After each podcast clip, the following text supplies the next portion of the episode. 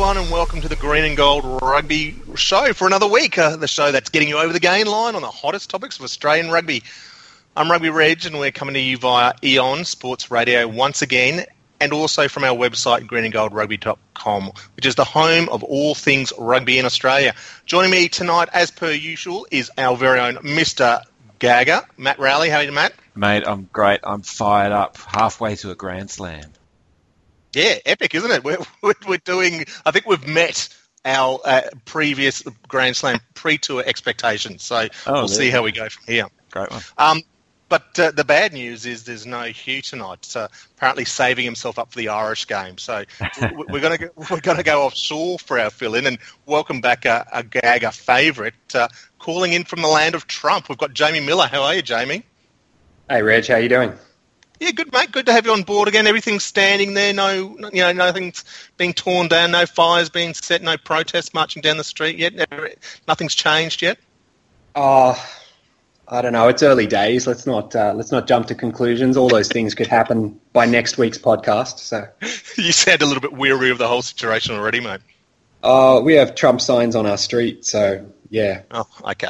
well, let's not go there. Hey, mate, let's give us a quick fill in. What have you been doing since we've last had you on the show, mate? What's been keeping you busy rugby wise, mate?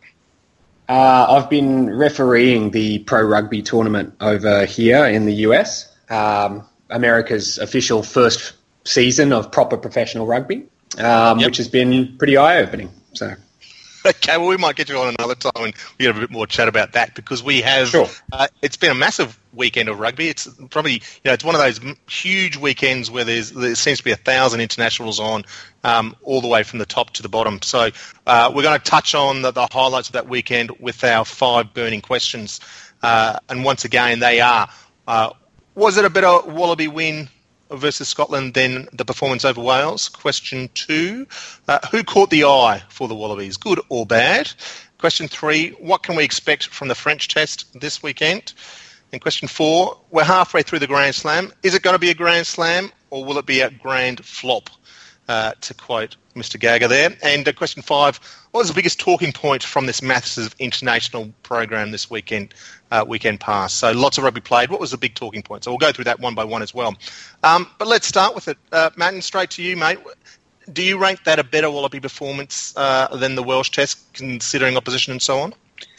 Mate, no, look, I, I, I can't actually. Um, I struggle with that. Look, at the end of the day, we we won it, um, won it at the end, and it kind of felt like, I mean, that last three minutes um, or so when the ref was doing his best to leave the door open for um, Scotland, you know, to, to have that discipline where we were just, you know, around between the two 40 metre lines was, was really, really impressive. So that was good. It was good to see. And, and that was something we'd seen throughout the World Cup, you know, those um, being able to track a match down and then being closed, being able to close it out. So that was really good. But I mean, otherwise, I really, really um, struggled to. You know, I, I, was just looking at the stats actually um, just a, a, little while back. Hang on, let me just get them get them open again. Yeah, here they are.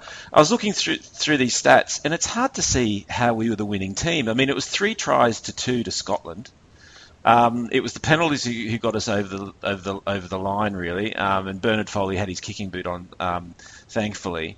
Um, mm. You know, the, the, the, the, Scots ran more meters with much with fewer runs and far fewer rucks. Seven clean breaks to six.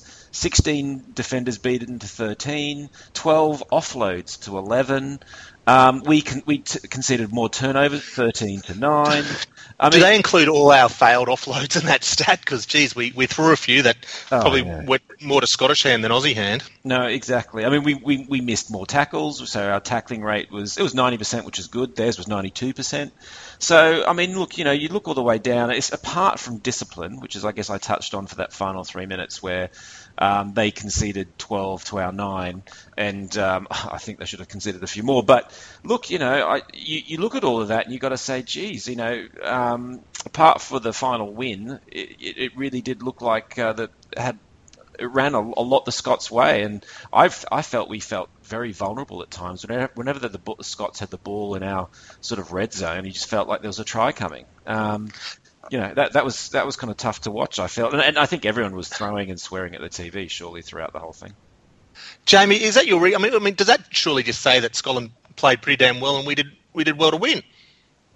Oh, I thought I really agree with Matt. I think we were our own worst enemy in this game. Um, you know, I, I, mentioned on Twitter, but I'll say it again. I think this game was kind of like a microcosm of everything that is so frustrating about watching Cheika's Wallabies. Is it just had a bit of everything. It had sort of this very elaborate attack. It had this constant effort to try to raise the tempo of the game. It had this defense that's surprisingly soft. I mean, that try that Gray scored, where he just ran as a one out hitman close to the line and walked through three tackles, was, you know, embarrassing. As was Huw Jones' try, where he walked through Kuridrani's tackle. yep. And then just to sort of punctuate it, just to like really emphasize that we'd seen this pattern before, there was that yellow card at a mm. totally crucial time of the game that was completely pointless. I'd love to see the stats on how many yellow cards have been committed by Cheika Wallabies versus McKenzie Wallabies or Dean's Wallabies. Uh, I don't think it would reflect very well on on Cheika, but you know, at the end of the ga- at the end of the day, this is the sort of game we usually lose, and we won it. So, I mean, that's the one positive to take out of it is that we actually did manage to grind out a win. And yeah, as Matt said, those last couple of minutes, it it really did look like the referee wanted to give them a penalty that would have been kickable to win the game. And we, we our discipline was very, very good those last two, three minutes. Yeah, so Jamie, I want to get back to that story because I've got a bit of an alternate view from you guys um, that we'll get to. But but your theory there about um, Cheika and the Cheika teams and yellow cards. So do you think that's just uh, a game plan, him wanting to to um, to push the line a little bit harder, or as Nathan Lyon calls it, Nathan Lyon, the Australian cricketer, calls it, headbutt the line? Yeah, I think it's just a byproduct of the aggression of the, you know, don't take a backward step. But I'm not sure that the that it's very productive. I mean, we, we do seem to concede a lot of yellow cards, um, you know, often to some unlikely players, and they're just for pointless, pointless things. I mean, you know, and it's just, it's, it, you know, that yellow card could have really cost us the game right there and then, and it was just totally pointless. It was bad technique, bad timing even if he executes it well, the, the, the, whistle's already gone. Like there's nothing to achieve there. It's just the sort of moment that you know can just throw away a game for no gain whatsoever. And you know, I mean, hopefully at some stage, someone other than Cheika is going to come in and, and get them to have a look at the stats and, and have a look at how we could, you know, be a more effective team and stop shooting ourselves in the foot, which seems to be the lesson of 2016 is the Wallabies continually shooting themselves in the foot and hopefully stop doing that next year. Yeah, indeed. Look, my comments to this, and I, and I guess uh, two comments, and I'll start with the way we end. I always love to see an Australian team, you know, winning this clutch with a clutch play at the end. Um, we never were in the lead of this game until that for you know that 76 minute try by Kuridrani. Um, now that says something in itself, I, I, guess, and we can chat about that. But I love a team, and, and this it, maybe it's just because you know I have such affection for that team of the late 90s, early 2000s, where this is how we won games. But I, I love a team who can hang in there and never give up and, and fight to the death and, and pull out that pressure play, which Kuridrani did for us and has done for us in the past, and indeed the Brumbies. Um, look, my reading of it is just I just didn't rate that Welsh team. I, am looking at the opposition here. I, I, thought that Welsh team was was really average last week. They brought nothing to the table. They didn't threaten us um, at all. Um, and I think they're almost, you know, Albert was out of the test window, so they didn't have all their key players. But I, I worry that they're a, a, team on the decline. Scotland, however, I think I think the opposite. I think I was really impressed with that team. Now, are they equivalent of, of England or even Ireland? I think there's a fair way to go there, and that's probably got some concerns for later questions. Um, but yeah, I, thought they played really well. I thought their back row was sensational, and you know, while we lost Coleman, they lost um, uh, Richie Gray early, and also um, uh, was it Wilson, their their number eight. So you know, impact there for them.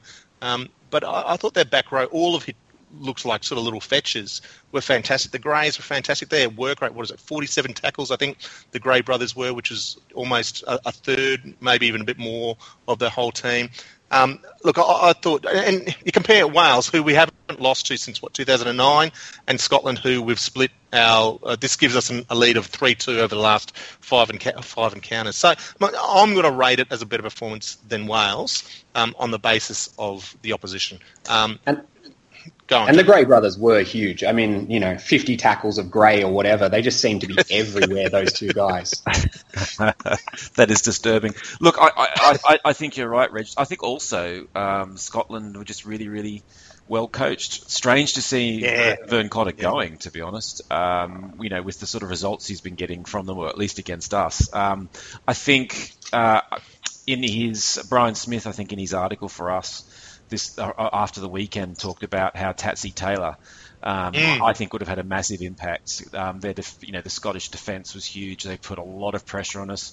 Tatsy Taylor knew exactly where to direct that. He, you know, he knows Will Genia's game inside out, um, and he knew Bernard Foley. You know, the pressure he needed to put on him.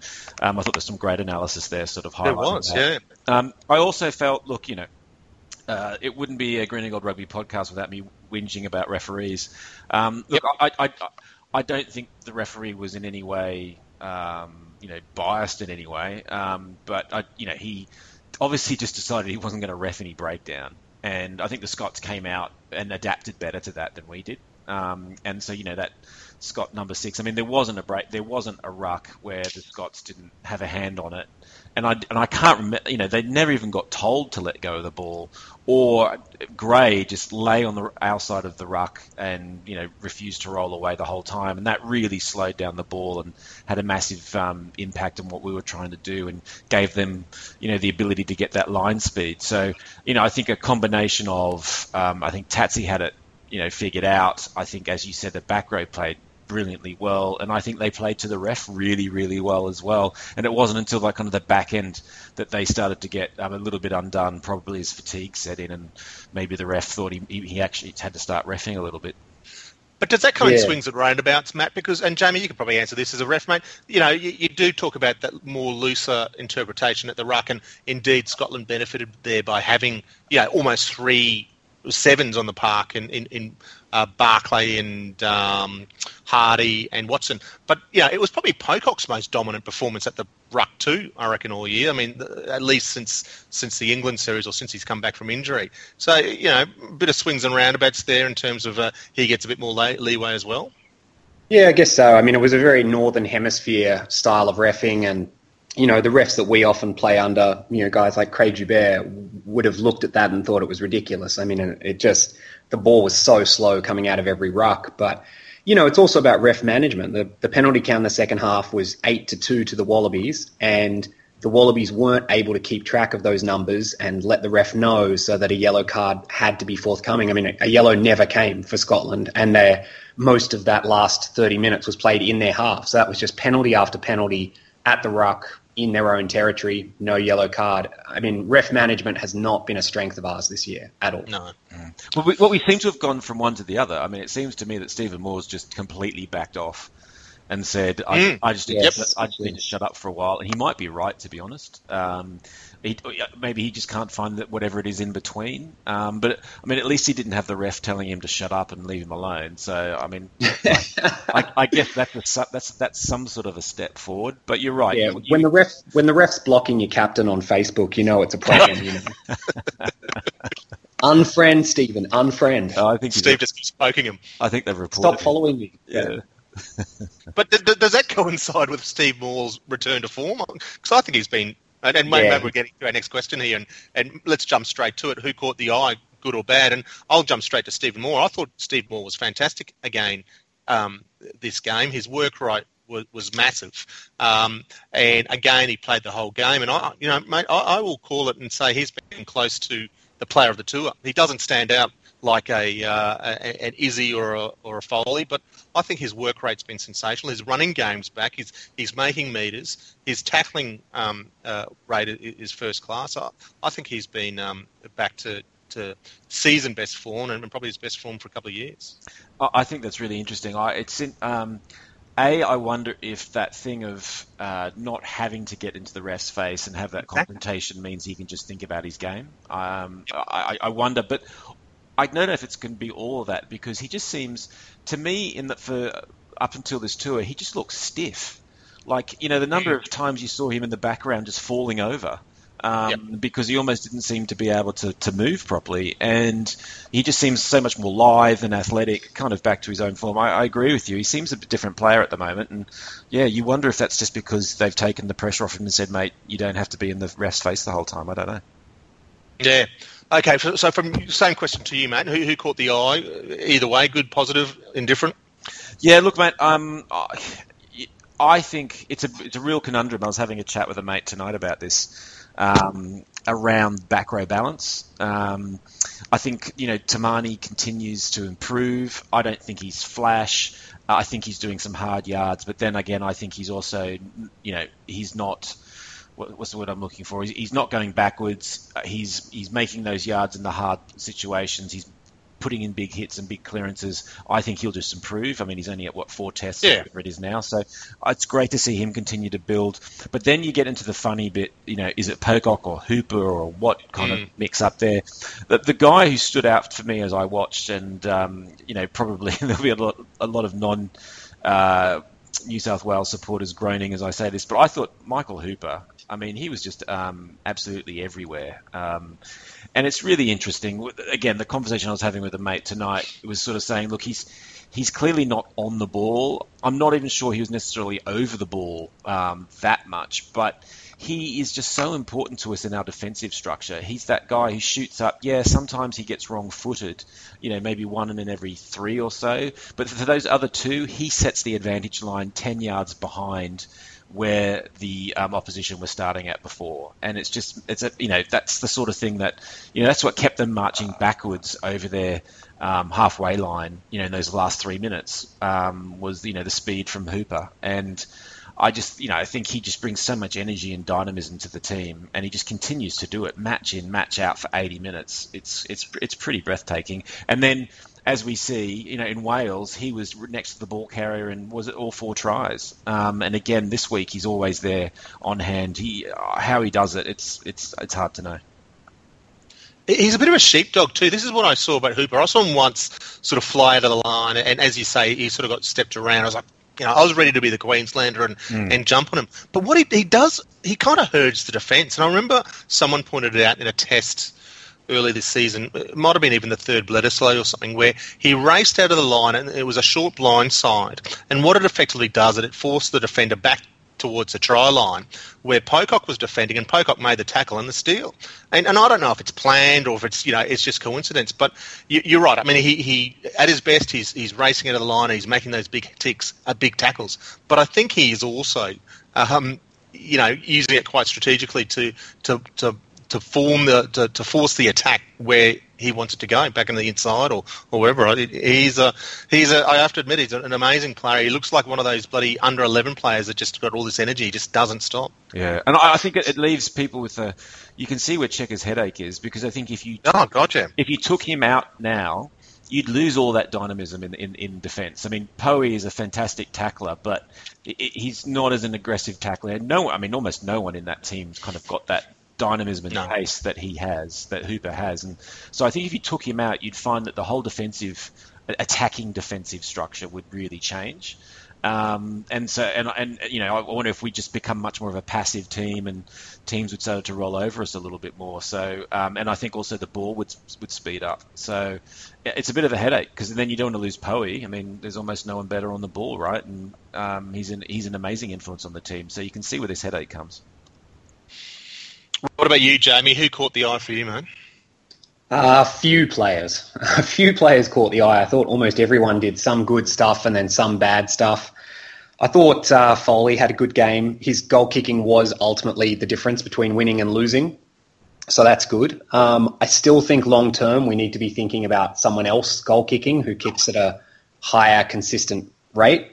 But he had a good game, and you know the Scots were clearly trying to mess around with him and hit him just mm. after the pass each time. I mean, they were all legal, but it was you know some big hits, and he just kept going at the line and putting the pass on the on the money. He he had a really good game in the face of some pretty old school tactics from Scotland, so that was pretty good. Um, there were a lot of players who had some pretty poor games, and I think you know I'm sure we'll talk about that in a minute, but.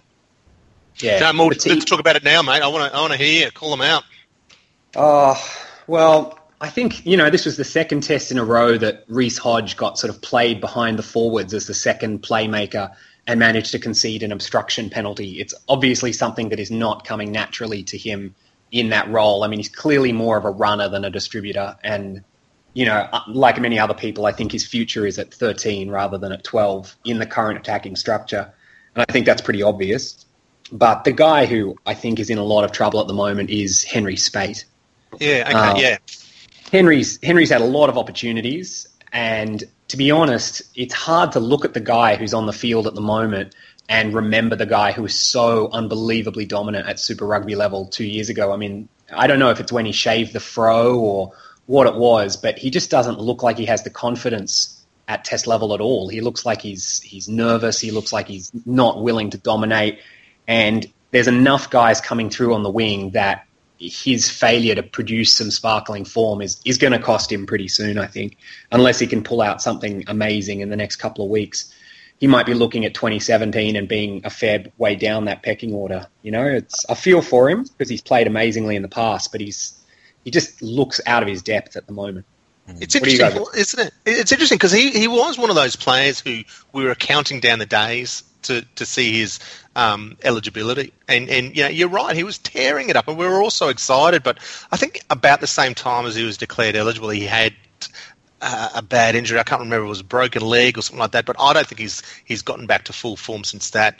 Whether it be a speed or agility thing, it's kind of like this Naivalu situation where we, have counted down with that. But he's had a couple of hand goes, and uh, in fairness, not substantial goes, but we haven't seen much there too. But Speight, yeah, unless you're Rob Horne and you're contributing defensively, you know, uh, in close, you want a little bit more from our winger than, than what we're getting from Henry Speight at the moment, I reckon. Well, he doesn't seem to be um, factored into any moves or no. attacking play either. Like absolutely everything revolves around Haylett Petty, um, who again, you know, he had, a, he had another great game. Um, mm. You know, he he continues to go from kind of strength to strength with just the odd, um, you know, spectacular uh, goof yeah, up. Yeah, yeah. Um, but um, you know, yeah, I mean, so whereas Haylett Petty seems to be, whether he's putting himself in those situations um, or he's being put in those situations, um, he always seems to be the one who's linking up with Folau. He always seems to be the one who's finding that little inside pass in those back moves, whereas Speight just seems to be kind of left out on the edge. Um, to find his own way, and he doesn't seem to be like you like you're saying, Jamie. He doesn't seem to be finding it. Having said that, according to ESPN, was it uh, ESPNScrum.com, the man who ran the most meters for Australia was Henry Speight. Um, with, with um, 58 metres off eight runs, um, versus, for example, Kuridrani had 57 metres off 13, and Hodge had 56 off 10. Um, Haylett Petty only had 42 metres, and Folau, um, if you want to talk about guys who didn't have a great game, 29. Um, did, did, did Speight go for a run around Edinburgh or something after the match? Because that's the only way those those numbers make any sense. I mean, yeah, I can't remember any runs of night. I, I, I, seriously, maybe they had the logging on from the halftime run back out to the middle or something like that. But I, I can't remember anything of substance. Yeah. I mean, he did in the second half. He did actually come close to the ball in a first receiver capacity. I mean, he was totally anonymous against Wales, and it's obvious that the coaches thought, okay, let's try to get him into the game and he came in close for two phases in a row and then disappeared again. Mm. Um, I, I, just I really agree with Matt that you know they they just don't seem to have a way of getting him into the game. They don't seem to understand what an effective blindside winger he can be. I mean, his strength has always been actually busting tackles rather than open space. He's a, he's the sort of winger who enjoys running into people. Um, and that can be a very useful guy to have in your team. He just he looks smaller as well to me. Again, maybe it's the fro, but the absence thereof. But he looks smaller. He looks less dynamic and strong. Um, I don't know, but it's it's sad to see. Mm. What, what was interesting, I thought. Um, sorry, I'm just going back to the match a little bit, but was just in the second half there. We just seemed to, we just you know in that um, you know sort of uh, 20 minutes after half time, we seemed to, I don't know if it was a deliberate tactic, which was, I mean, it literally just went one out and pick and drives, and the width that had been doing so much for us in the first half, we just dropped. And I don't know if the idea was then to absolutely, like you said, Jamie, then take it up a notch in the last 20, which I think they let, they obviously tried to do. Um, but, you know, it all just kind of fell apart in that in that sort of um, that that middle twenty um, or sort of say third uh, third quarter. Um, and I, it was interesting. No one seemed to be able to get you know the game by the scruff of the neck because I, I, wanted to kind of come back, I guess, maybe the whole Foley Genia thing. I, I, didn't think it worked, mm. worked, too badly. Everyone had been saying, you know, would that be the combo that they'd go to? Um, it went okay, um, but, you know, I, I thought, you know, kind of lost its way there in that second half when it really needed to find something. Yeah, I, I, yeah, I wasn't was dramatic, but I guess we didn't see the best of Foley. I mean, Foley was solid, but we didn't get see the best of Foley and whether Phipps would have made any difference. I mean, it's just interesting. We went a whole hour without scoring. I mean, we scored that first in the 13th minute and didn't score again until Kuridrani. Plenty of opportunities, and I mentioned this before, the offload thing, and that's you know, some of those offloads were the one by Genia was in the in the first half where he tried to I don't know. I don't know if he was colourblind and, and tried to pass through three Scottish players to get to yeah. Hodge or whoever was supporting him. It was just bizarre. And even Folau threw a couple. Of, it, that was just a really frustrating element. And that's been something we've talked about all season. Is just our finishing is you know we get these half opportunities, but just can't sort of seal the deal with those. And, and gosh, when, once we get obviously we need it from New Zealand, but once we get to England, even Ireland, mm. every opportunity to get points we'll need. Well, look, if we're talking about standout players, can we talk about the guy who came on and won it again for us? Um, you, your favourite player, Reg, uh, Dean Mumm, Um, Rob Simmons. If you know, if he's if he's not scoring intercept tries, he's you know bundling wingers with an open try line in the touch. So just thank God. I'm going to ask. The sub came on again. Who does our gifts? Who does our gifts? Because I reckon if you put a gift of that, you'll see that that guy stood into touch before Mumm even touched him. but I don't think the winger would have wanted to run into touch if Mumm hadn't been about, able to, about to tackle him heroically. Mate, I, I, don't know. I don't know. I think he might have seen Genia and covered defence or something. yeah, no, that was that was a good extra play, Mumm. Um, I thought Simmons was pretty good when he came on too. But look, we might wrap up the well uh, the uh, the Scottish game and look forward um, because this week we've got the French test. But uh, the good thing about French tests, Matt, they're played at a reasonable hour. I think it must be what is six o'clock kickoff time, Sydney time, perhaps at Sunday morning. Well, and that's that you could that's the time to crack your first beer. Crack open some beers, exactly. And, indeed, and uh, breakfast beer. There's nothing like it. And we have have we got a beer offer for you? You might remember we did a bit of a craft beer deal um, a few months ago now with um, the craft beer market. We've got another one on. And it's historic. It is the um, it is the uh, Grand Slam mix case that we've got together with you. 16 Aussie craft beers. We're getting um, obviously warmer now, getting into summer, so they're lighter beers. They tend to be a mix of sort of lagers, pilsners, um, some pale ales. Um, you've got a bunch in there that you will recognise: Stone and Wood, Mountain Goat, uh, Vale Ale is in there. Um, you've got Bal- Balmain Pale Ale, a whole bunch of good stuff, and then other ones that are a little bit more interesting, should we say, or a little bit rarer, or packaged up for you there. It's 104 bucks worth of beer. It is only going to cost you $84 delivered to your door. Um, so all you need to do the advertising's over the website. Um, you'll be able to find it in social. I'll also put them at the bottom of um, wherever you're getting your podcast from. But basically, if you go to uh, www.thecraftbeermarket.com.au forward slash Gagger84, and on, on checkout, just put in GAGR 84. So um, when I say Gagger, I meant GAGR 84 to get these 16 fantastic Aussie craft beers delivered to your door, um, saving yourself at least 20 bucks. And so get those stuck in. Um, do yourself a favour and do us one too, and celebrate this. Um, well, this grand slam that, that is on its way with us, um, you know, with a, with a nice cold beer.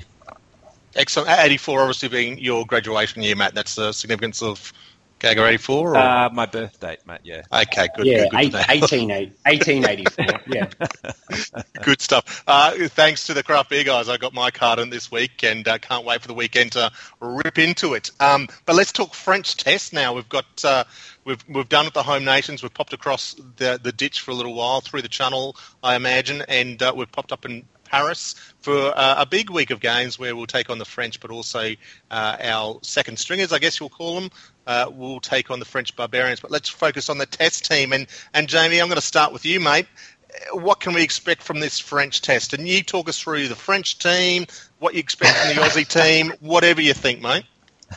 Well, the French team will obviously be uh, 15 guys in blue. Um, you know, more or less like other weeks. Um, all all of whom play rugby. And well, do you know what, Jamie? I think you were wrong last week. I'm pretty sure they played in white last week. Yeah, but this week it's going to be blue, Reg. Uh, yeah. I can assure you, it's definitely going to be blue. Um, no, look, I mean, I think it's the match that we need. We do need a match that's a bit of a lower importance because it's not a Grand Slam game to sort of work out a couple of kinks. And two of those, I think, are sort of related. There's a question who's going to replace Adam Coleman? Adam Coleman, who I've got a bit of a man crush on because he's just so unbelievably awesome. I mean, you know, the Tasmanian Tongan, who can't like that? That's um, right.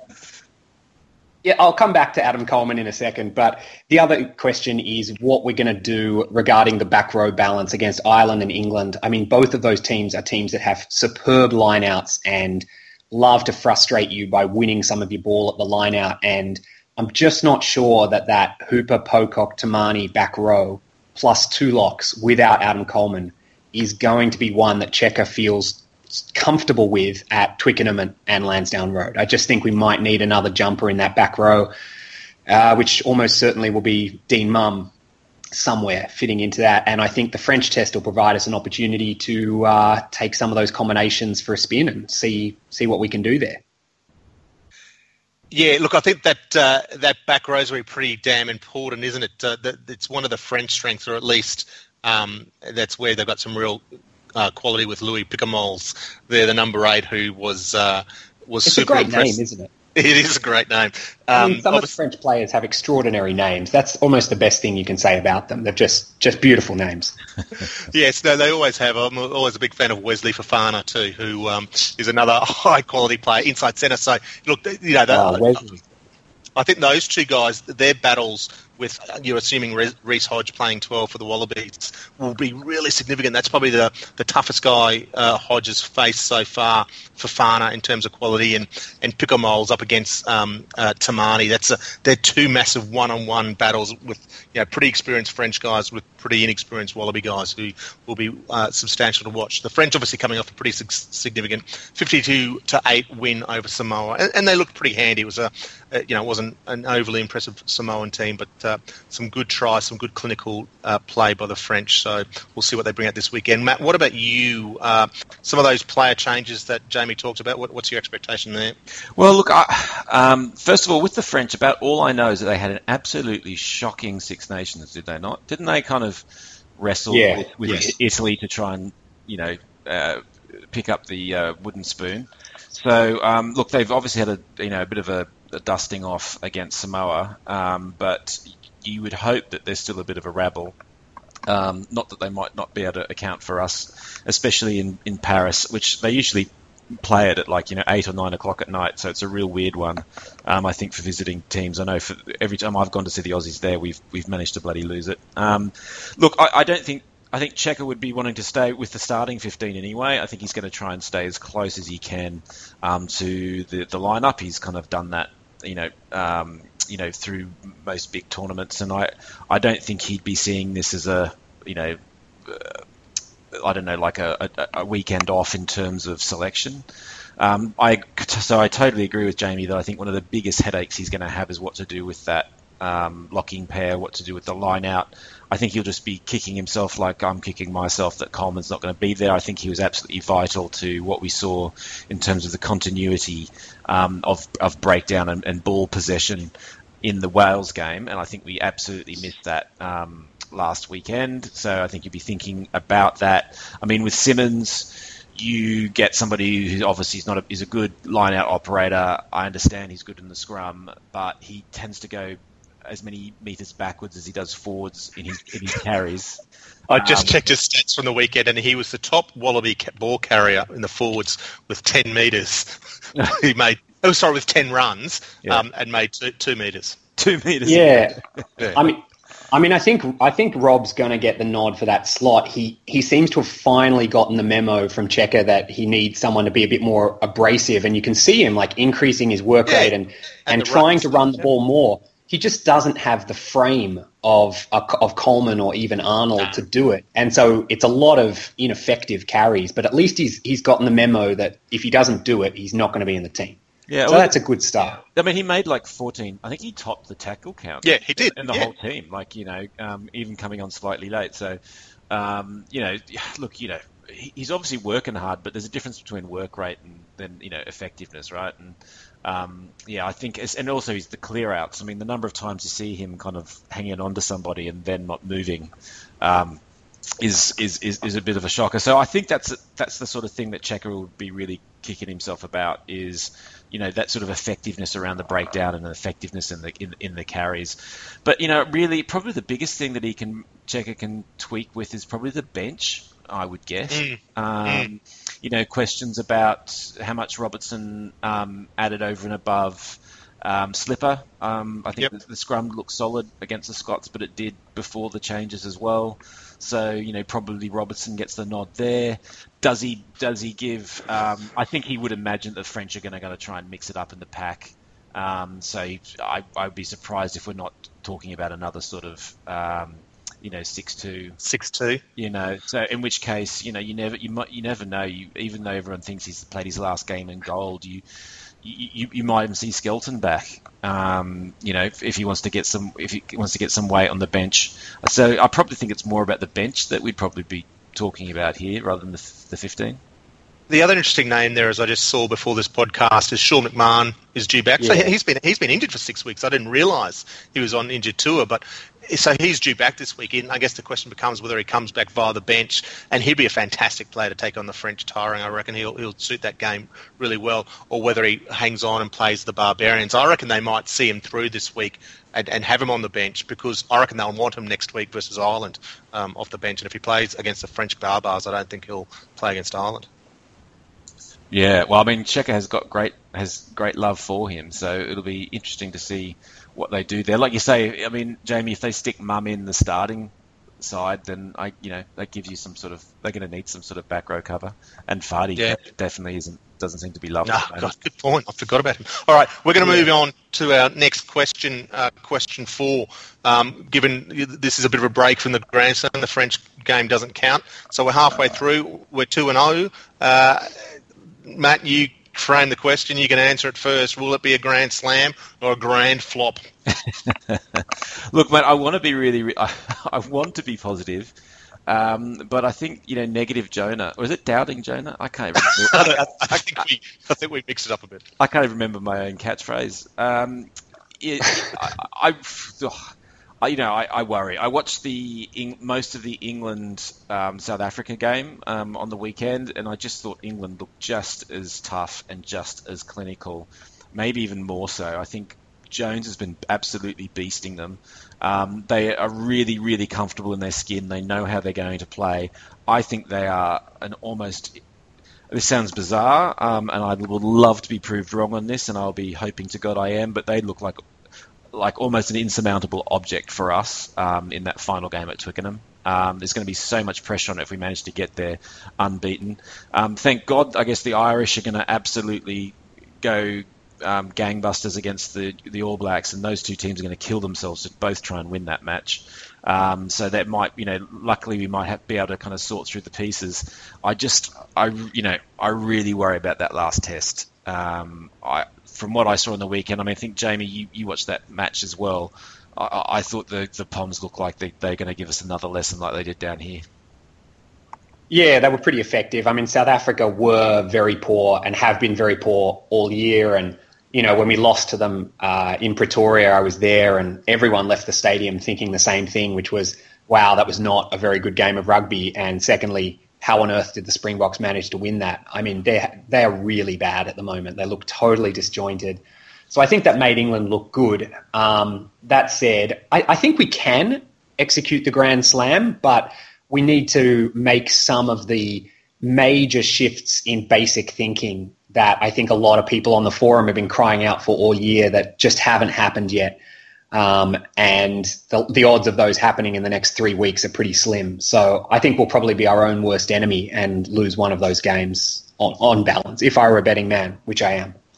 It's it's interesting. It's actually been the, the, perfect, and you alluded to it earlier, Jamie. The perfect build-up for this tour to take on, a, you know, a pretty full Wales out of the window, work your way up to a Scotland. We got France now, which is a, a good sort of in-between game between Scotland and, and, and the hard games, particularly given it's not really a Grand Slam we, or Test match we want to win, obviously. Then we play gosh, you're right, mate. We play Ireland the week after they take the All Blacks. They should be shattered, either if not physically, then emotionally. Yeah. Um, uh, one week later, and, and, then we culminate in the English. It's actually the perfect tour to achieve what we want to achieve. Mm. In saying that, I can't see us doing it, but um, it'll be a, it'll be a fun ride when we get there. Yeah, uh, look, I mean, I saw watching the Poms on the weekend. Um, you're right, Jamie. The, the Saffers didn't help themselves a lot, but there's stuff that the Poms are starting to get in their game I haven't seen them do before.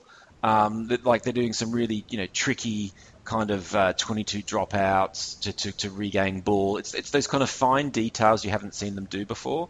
Um, the other thing that they're starting to do, they're showing a very New Zealand-like ability to score on counter attack and turnover ball. Um, you know, rather than okay, you know, that here's, here's, our chance to settle for a penalty or just kick to a corner. Um, they're actually looking dangerous like that. So, yeah, they're, they're, looking like a bit of a different beast. England. Um, they're also a real pain around the breakdown, um, which they hadn't. Yeah, I, yeah. I, I, don't think they'd been for a long time. They're very destructive. They don't. Um, you know, JB from the Egg Chasers and from the Rugby Dungeon interviews James Haskell if you haven't mm. listened to that, you should. JB doesn't have to talk, mm. talk much because basically Haskell talks for an hour and a half non-stop. But they ask him the question, what is a number seven and what does a number seven do? And Haskell's answer is illuminating. Um, absolutely fascinating as he talks through that. And actually, for those Hooper haters, um, that's one to listen to as well because he basically tells you if you think it's about being a fetcher, then um, yep. you've got you've, it's a, it's not about that. It's about balance, um, and I think they've really got that going for England at the moment. So, um, I as much as I hate to do it, um, yeah, uh, uh, but geez, it'd be sweet if we won. It'd make it even sweeter.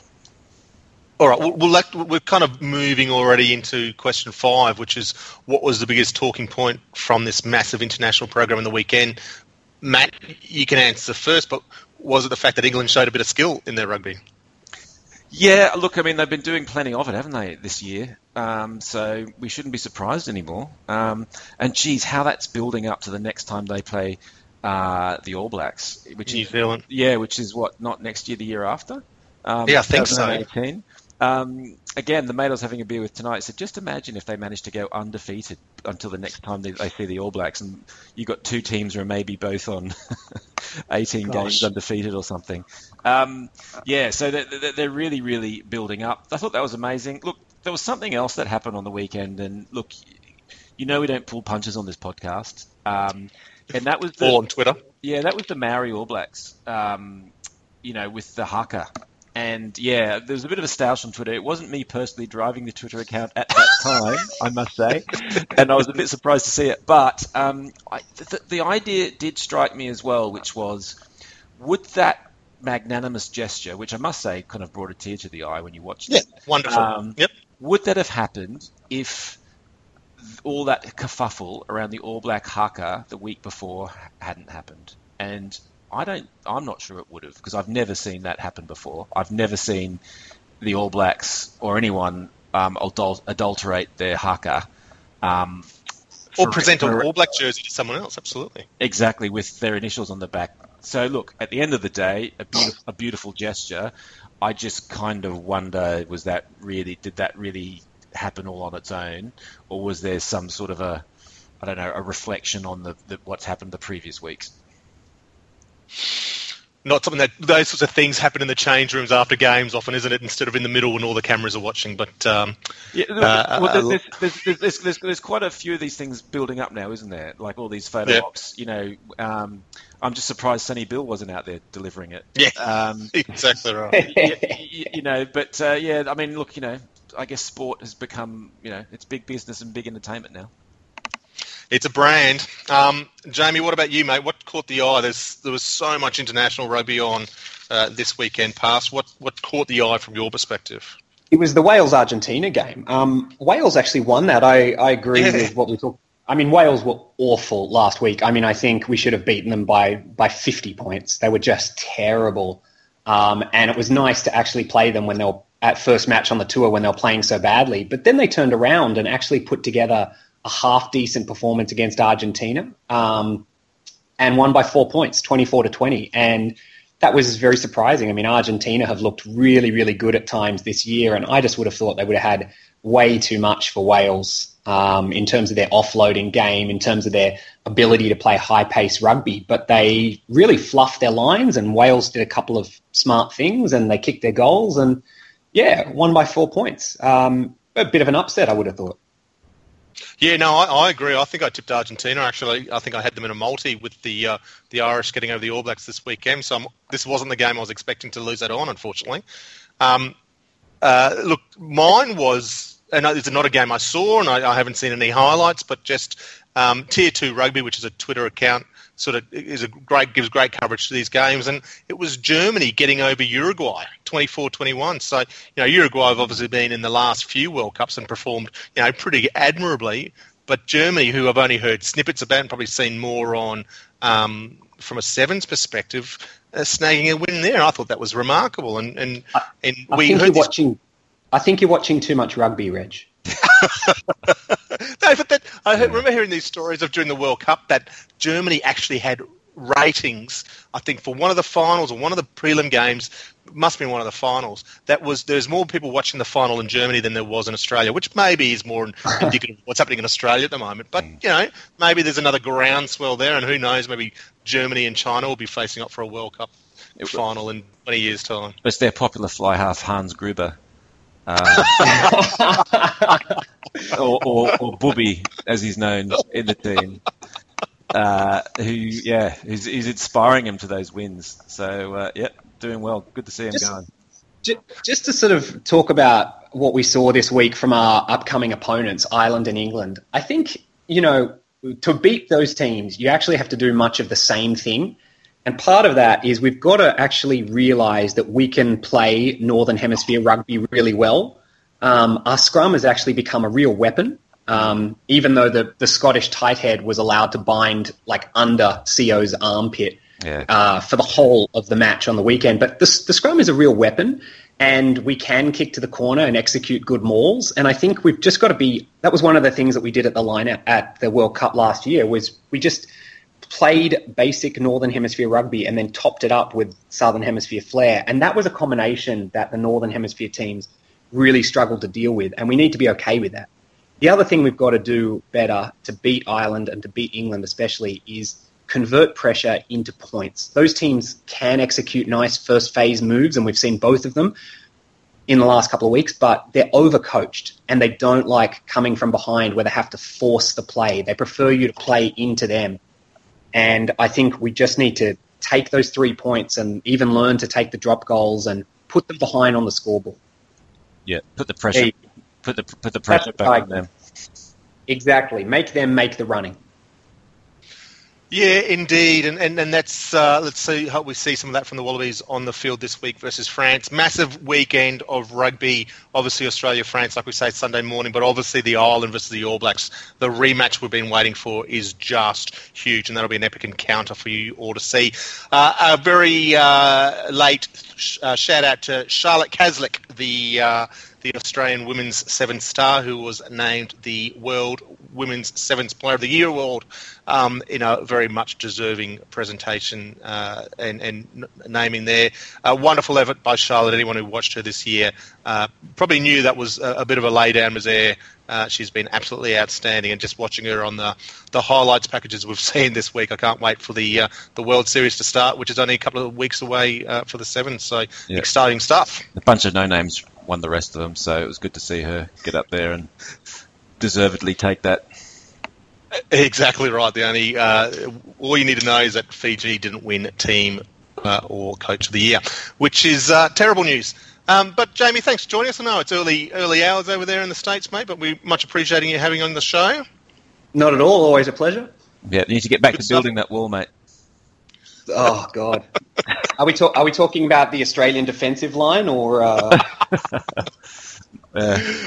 Lovely. And Matt, thanks to you, mate. Uh, we look forward to catching up next week. And to all our listeners, thanks for listening. Uh, uh, yeah.